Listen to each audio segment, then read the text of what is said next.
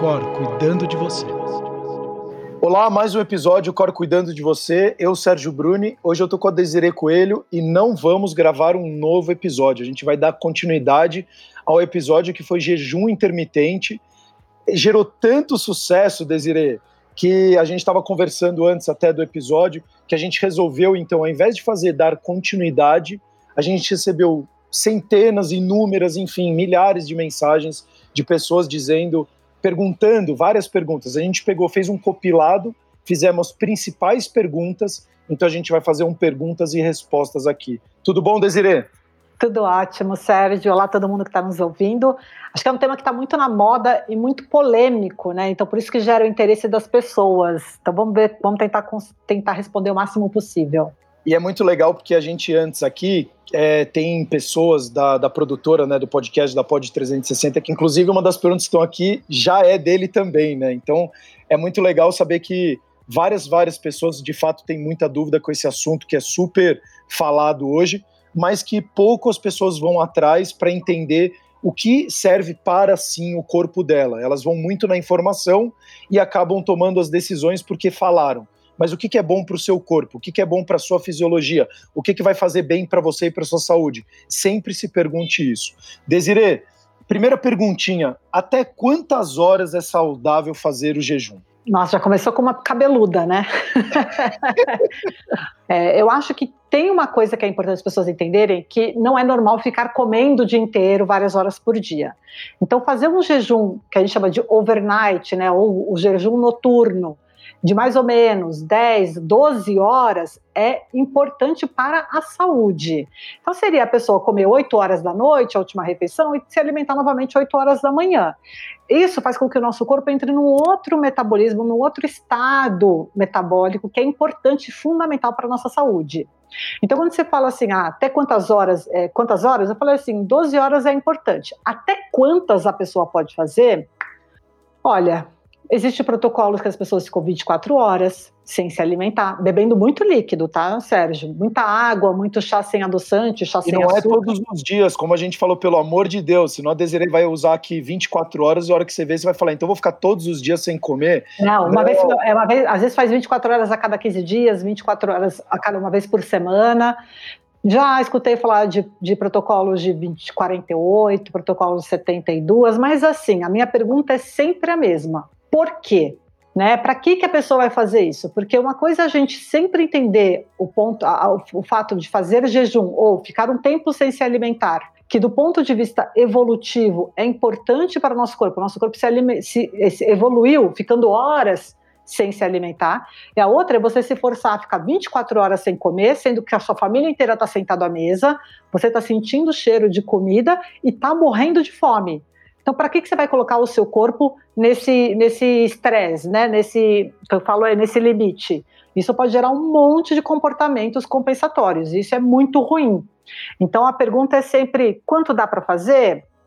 A gente, os protocolos mais estudados são de 18 horas. Tá, de 16 a 18 horas. São os protocolos mais estudados.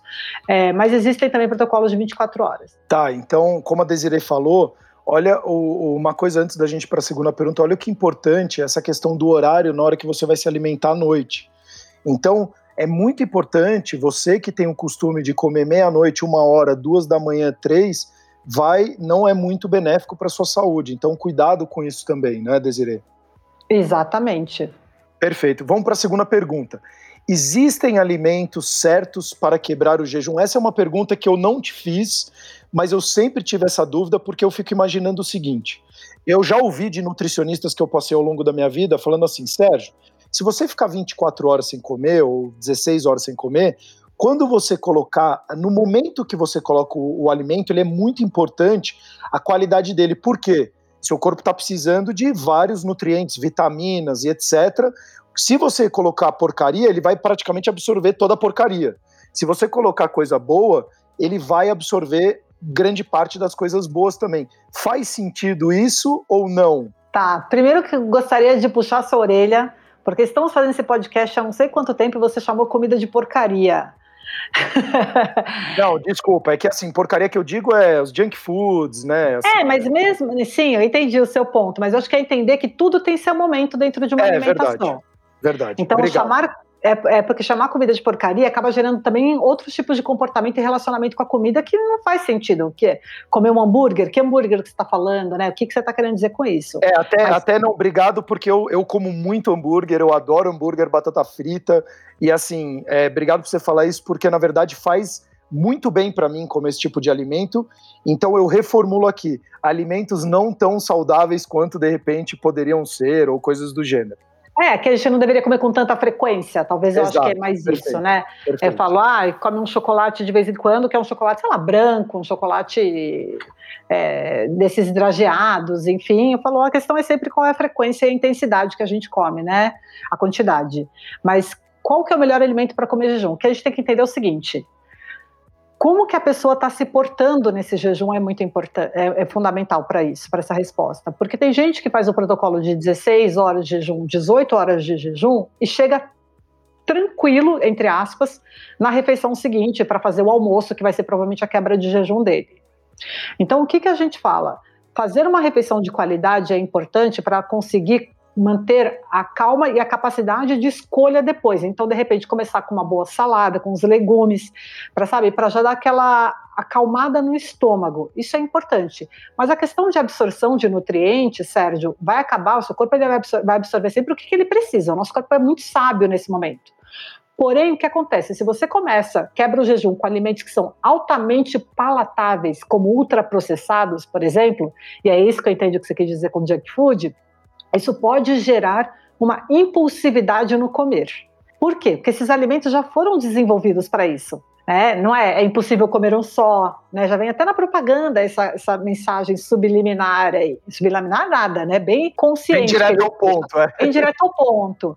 Então tem alguns alimentos que se você for pegar, né, esses pães, tem pães industrializados que tem mais açúcar do que bolo. É, então, se você for comer algumas coisas assim, isso pode fazer com que você tenha mais dificuldade em coordenar e cuidar da quantidade na hora daquela refeição. Isso acontece se você se coloca no extremo muito grande, chega muito com uma fome muito voraz, e aí essa qualidade, essa mistura de ingredientes que a gente sabe que para o nosso corpo ela é muito complicada. Que ingredientes? Muita gordura, muito açúcar ou farinha branca e também sal que ajuda ali a formar esse né, que a gente chama de alimentos hiperpalatáveis. Então, tentar quebrar o jejum com uma refeição natural, né, uma comida simples, que é comida brasileira, arroz, feijão, carne, salada, legume, ótimo. Então tentar ir mais comer mais nesse sentido. Agora se for pegar um salgadinho, aí vai ser difícil mesmo controlar, que já é normalmente difícil controlar a voracidade com esses alimentos. Se você se colocou no limite, vai ser ainda mais difícil. É verdade. É, vamos lá para a terceira pergunta. Pode fazer jejum todos os dias? Deve. Deve em que sentido? Aquele que eu te falei do overnight. Né? Então, assim, por que, que eu falo isso? A gente mora em São Paulo, né, Sérgio? Cidade que é movida muitas vezes pelo trabalho. Tem gente que dorme, e uma cidade que, infelizmente, valoriza a pessoa dormir pouco. E ela fica com privação de sono. Então ela vai lá fazer a última refeição meia-noite, a primeira refeição dela seis da manhã. Ela não ficou nem seis horas a, o alimento ali, sem, né, o corpo dela sem em outro tipo de metabolismo, estado metabólico. Então fazer esse jejum overnight é importante para a saúde, faz sentido fazer a maior parte dos dias. É, os protocolos de jejum, quando a gente fala de 18 horas, por exemplo, eles falam de duas vezes na semana alguns protocolos. Então tem um até que é protocolo 5 para 2, é, tem o de 24 horas seria uma vez na semana. Acho que depende aí muito de qual é o protocolo que a pessoa está seguindo. Então, esse 5 para 2, quando você fala, seria a cada cinco dias eu faço um jejum. Dois dias, isso. É, isso, a cada. Isso, exatamente. Tá, perfeito. Isso. Tá. É, aí é uma pergunta que eu vou fazer em cima dessa pergunta. Jejum emagrece mais? Porque tem vezes que eu fico muito tempo sem alimentar, eu sinto que eu tô mais fino mas é uma sensação ou de fato ele faz esse processo mesmo? Tá, você está mais fino. A sua sensação de estar mais fino não tem a ver com emagrecimento. Vamos lembrar sempre que emagrecer significa estar mais magro, com menos gordura no corpo. É claro que se você está um longo período sem se alimentar, o seu corpo está utilizando as reservas que ele tem ali. Reserva fonte de carboidrato, reserva fonte de gordura e até um pouquinho de umas proteínas. Porém, isso não está relacionado ao emagrecimento. Jejum vai emagrecer mais do que outros protocolos? Do que uma dieta low fat, que é uma dieta com baixa gordura, que uma dieta low carb, que é uma dieta baixa carboidrato, que uma mediterrânea, com uma, sei lá, pode dar o nome que você quiser? Não. A ciência é muito clara em mostrar para gente que quando a gente fala de emagrecimento, ele é uma outra estratégia possível, ele é uma alternativa. Desiree, qual que vai emagrecer mais? Aquele que a pessoa conseguir aderir melhor, o que faz mais sentido dentro da vida dela. Então, se a pessoa fala, não, jejum, ele é, o que, que eu falo? Uma vantagem do jejum é que a, a, a regra é muito simples. Ah, então eu posso comer da meio-dia às oito da noite, tá? Da meio-dia às sete da noite. Então, eu faço meu almoço, um lanche, antecipo o jantar e é isso. Essa é a minha regra, tá? Isso fica muito simples do que ter que pensar na alimentação todos os dias. É, então, o que vai fazer a pessoa emagrecer no final é aderência sempre. Então, mais uma vez, eu vou enfatizar isso. A gente já falou muito sobre isso desde o primeiro episódio que a gente fez no ano passado com a, com a. Olha o que é importante para você, o que é o que vai fazer bem para você. Se a sua amiga está fazendo e está funcionando para ela, você pode até testar, mas como a Desiree traz muito, traga essa consciência para você, como que você se sentiu após esse protocolo que a sua amiga ou amigo fez e você quis aderir isso, como que você ficou mais irritado, menos irritada, ficou com mais fome ou menos fome, como que você se sentiu durante o dia? Porque isso vai fazer toda a diferença para você dar sustentabilidade, que é o que a Desiree sempre bate no ponto. O mais importante é aquele que você consiga manter por mais tempo, por um longo período de tempo, para se tornar parte de rotina da sua vida. Então, a partir do momento que você começa a faz o, o, a dieta verão, aí depois para, aí faz o outro doido, fica três dias sem comer, depois volta de novo. Isso não vai funcionar bem para o seu corpo e, o, e, a sua consciência não vai entender o que de fato está acontecendo. Então faça essas aplicações com controle, com consciência, e aí sentindo como você está se sentindo de fato, aí você aplica aquilo ou não, né, Desiree? Exatamente. Perfeito. Qual protocolo de jejum tem o melhor resultado de acordo com a ciência? Mais ou menos a mesma resposta da, da, da ah, pergunta anterior. Exato.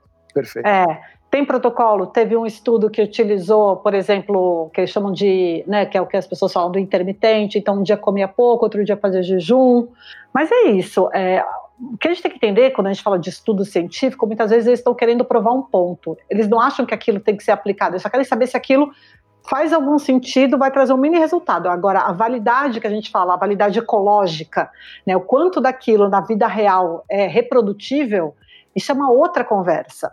Então, um, o melhor protocolo, na, é, independente do que a ciência mostra, ela mostra resultado com vários protocolos diferentes, seja 5 para 2, 24 horas, duas vezes na semana, é, uma vez na semana, enfim, vou deixar claro uma coisa: o emagrecimento ele é resultado de um déficit energético. Então, a pessoa está consumindo menos do que ela está gastando.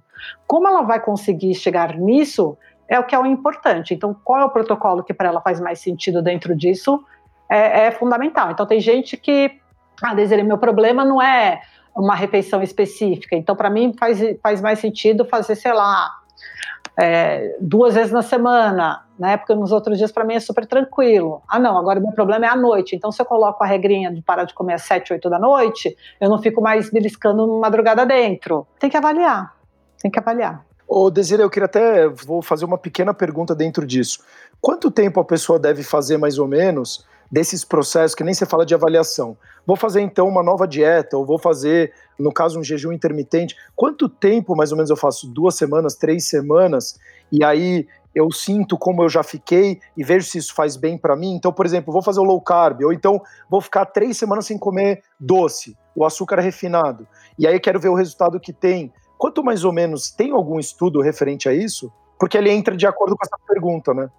É, eu sei que as pessoas quer, querem respostas diretas, mas assim, quando a gente fala de emagrecimento, a gente está falando de muitos comportamentos associados ao emagrecimento. Não depende simplesmente do que você acha que você come, depende também do quanto você gasta. Então, às vezes, quando a pessoa diminui o consumo alimentar dela, ela também se movimenta menos. Então, ela não vai ver o emagrecimento, não porque a dieta não funciona, mas não porque a alimentação está ruim, mas porque ela está se movimentando menos. Assim como tem gente que, quando se movimenta mais, come mais. E aí, entendeu? Então, assim, quando a gente fala de emagrecimento, é uma visão muito simplista falar só disso. Então, a gente teria que entender todos os comportamentos associados.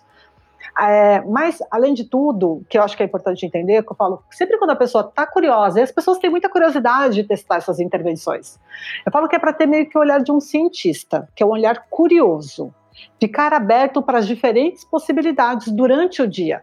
Então, por exemplo, se hoje eu vou tentar fazer o jejum de 18 horas, como é que eu fico? Será que eu estou me colocando num limite ali que é perigoso para mim? Será que eu vou, tô, vou, existe uma chance de eu ter um episódio grande de exagero ou até mesmo uma compulsão alimentar depois, quando eu voltar? Né, meu corpo está me falando, estou com dor de cabeça, de fome, estou né, irritado aqui. Não vai, te, você não está te fazendo bem. Então, é sempre o olhar curioso ter uma coisa ali por perto, qualquer coisa para você comer um pouquinho e respeitando sempre o que seu corpo te fala. Colocar o seu corpo no limite, no extremo, não vai te trazer o resultado que você deseja, porque você não vai conseguir sustentar. Então é mais assim, claro, tudo bem, primeiro dia às vezes tem um pouquinho mais de dificuldade. Eu tenho, alguns, eu tenho alguns pacientes que fazem alguns protocolos de jejum intermitente. São poucos, tá, Sérgio? Dos pacientes que eu tenho são poucos. Mas tem alguns que se adaptaram super bem. E aí é isso, o primeiro dia, eu sempre falo, tem uma coisa, você quer colocar um pouquinho mais no, momento numa refeição, coloca. Mas é isso, é, vai entendendo e vai respeitando muito o que o seu corpo está te falando. Segundo dia eles falam que é mais fácil, e depois eles vão, é, quem se adapta bem, vai indo. E tem paciente que no primeiro dia manda mensagem falando, não, não foi para mim, não é agora. Então, e tudo bem, se respeite também. Porque se um protocolo fosse bom para todo mundo, nossa, esse, esse autor estaria trilionário e os problemas estariam resolvidos, e não é isso que acontece. Então, vai funcionar para alguns e não vai funcionar para muitos. Mais não vai funcionar do que vai funcionar. Mas talvez essa pessoa seja uma para quem o jejum pode funcionar e ser interessante. Perfeito. É, já falando em resultado, e a próxima pergunta tem muito a ver com isso. Posso treinar em jejum e eu tenho perda de massa muscular? Pode treinar, tem perda de massa muscular, mas é muito pouca. É muito, muito, muito, muito, muito pequena. Isso considerando que vai ser um treino bom, né? Porque às vezes você vai fazer uma caminhada leve, às vezes. É, porque nem... o pessoal fala muito que você faz jejum, então você já entra em processo catabólico e aí você Isso, vai. Perfeito. Vai, só que é uma quantidade muito pequena, que quem tem, quem come carne, arroz, feijão, facilmente recupera durante o dia. A gente está falando, às vezes, de um treino, se um treino foi de moderado intenso, a gente está falando de 6 gramas de proteína, 6 gramas de proteína. É, meio bifinho ali, já, bifinho pequeno já foi, já compensou. Então, assim, não é uma preocupação, desde que a alimentação restante do dia esteja de boa qualidade. É, e pode treinar em jejum? Pode. Tem gente que se treina melhor em jejum. Agora, tem gente que treina muito pior em jejum. A minha pergunta sempre vai ser a questão da individualidade. Quem é você? É, eu, por exemplo, musculação, assim, um treino funcional em casa, eu consigo fazer em jejum tranquilamente. Agora, se for correr, pedalar, não dá certo. Para mim, desirê. Agora, pra, tem gente que é outra coisa, né? Então tem que correr em jejum e musculação não. Então, e é isso, é como você se adapta. A minha pergunta é como é que você treina melhor? Mas se às vezes a pessoa fala, putz, é até uma estratégia, né? Porque tem gente que fica com muito desconforto gástrico. Mesmo comendo um, um alimento leve, o estômago fica pesado durante o treino. Então prefere não comer. E tá tudo bem. Depois faz um bom café da manhã e tá tudo certo. Ou quando for quebrar o jejum, faz uma boa refeição. É, eu sou mais pro seu lado. Eu, eu sempre, tanto é que para mim, café da manhã é a principal refeição, porque também é o momento que eu faço atividade física. E se eu não me alimento, para mim fica bem complicado. Mas é como você falou, é, é cada um. Então olhe para você. Uh, jejum é bom mesmo para limpar o corpo ou é mito isso? Adoro limpar o corpo, né? Seu corpo tá sujo. É... é... que nem a palavra que a gente já falou em outros episódios, da, da famosa palavra detox. Detox é... foi inventada essa palavra. Você, você faz um suco de couve com, é, sei lá, água de coco, capim santo e sei lá, e, e alface. Aí fala, isso aqui é um detox. Não, você tá botando legumes, verduras dentro da sua alimentação. É, é então, exatamente, assim, Limpeza, é que assim, eu entendo o que ela está perguntando, porque eles falam, quando eu entrei nesse outro metabolismo que a gente está falando, ele é importante para o corpo, né? Que até eles falam que é o metabolismo de limpeza, que são outros processos metabólicos. Mas o que a gente tem que entender é que isso, é, a ciência mostra que esse, esse overnight que a gente faz, né, esse, durante a, já é bom, já é suficiente, já está tudo bem, e você não está colocando seu corpo no extremo. Já vi gente falando de jejum de 24 horas para fazer essa limpeza, uma vez, uma vez por seis, uma vez por ano, uma vez a cada seis meses. Isso ainda está mais no ramo da especulação do que no ramo mesmo da comprovação científica. Tudo vem do estudo que ganhou Nobel, né, de jejum, que vê é, mecanismos de autofagia celular, mas isso aí até a autora já veio a público várias vezes, fala que foi, é, as pessoas fizeram saltos de lógica gigantes para chegar na estratégia do jejum intermitente, que eram, são outras coisas, mas quem faz a limpeza do nosso organismo, o detox, é, né, é o rim, o fígado, então assim, nosso corpo de um modo geral consegue fazer, beba muita água, tem uma alimentação rica em alimentos em naturas que você já está ajudando o seu corpo bastante. Legal. Tinha mais duas perguntas, eu vou fazer uma só, porque a última era qualquer pessoa pode fazer e você já respondeu isso. Que na verdade até a grande maioria que você tem visto é, acaba uh, não se adaptando bem a esse modelo. Jejum melhora a resistência à insulina, barra, ajuda a diminuir a glicemia em pré-diabéticos? Pode ajudar, é, se você pensa que é uma pessoa que fica comendo o dia inteiro. Então, como ela diminui a janela de alimentação dela, isso pode ajudar sim. Porém, ajuda mais se ela acaba comendo menos.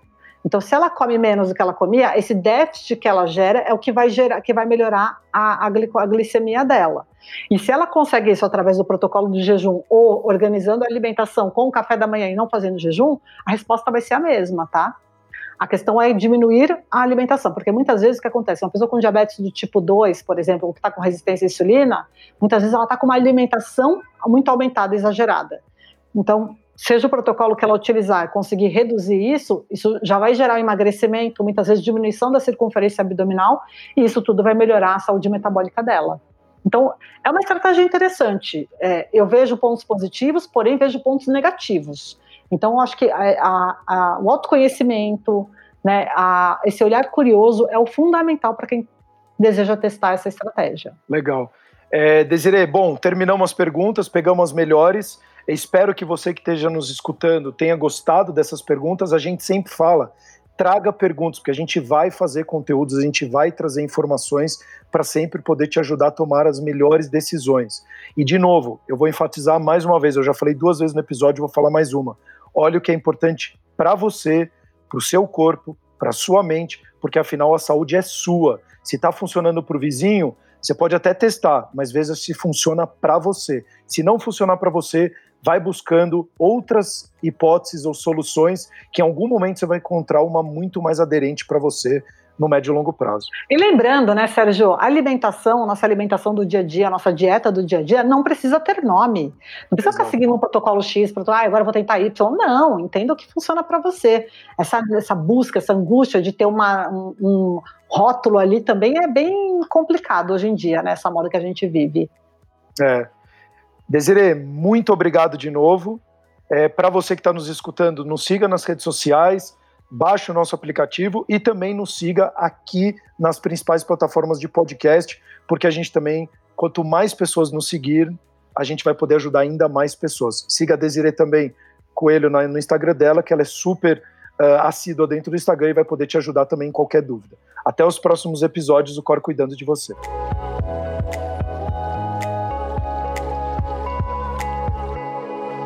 Cor cuidando de você.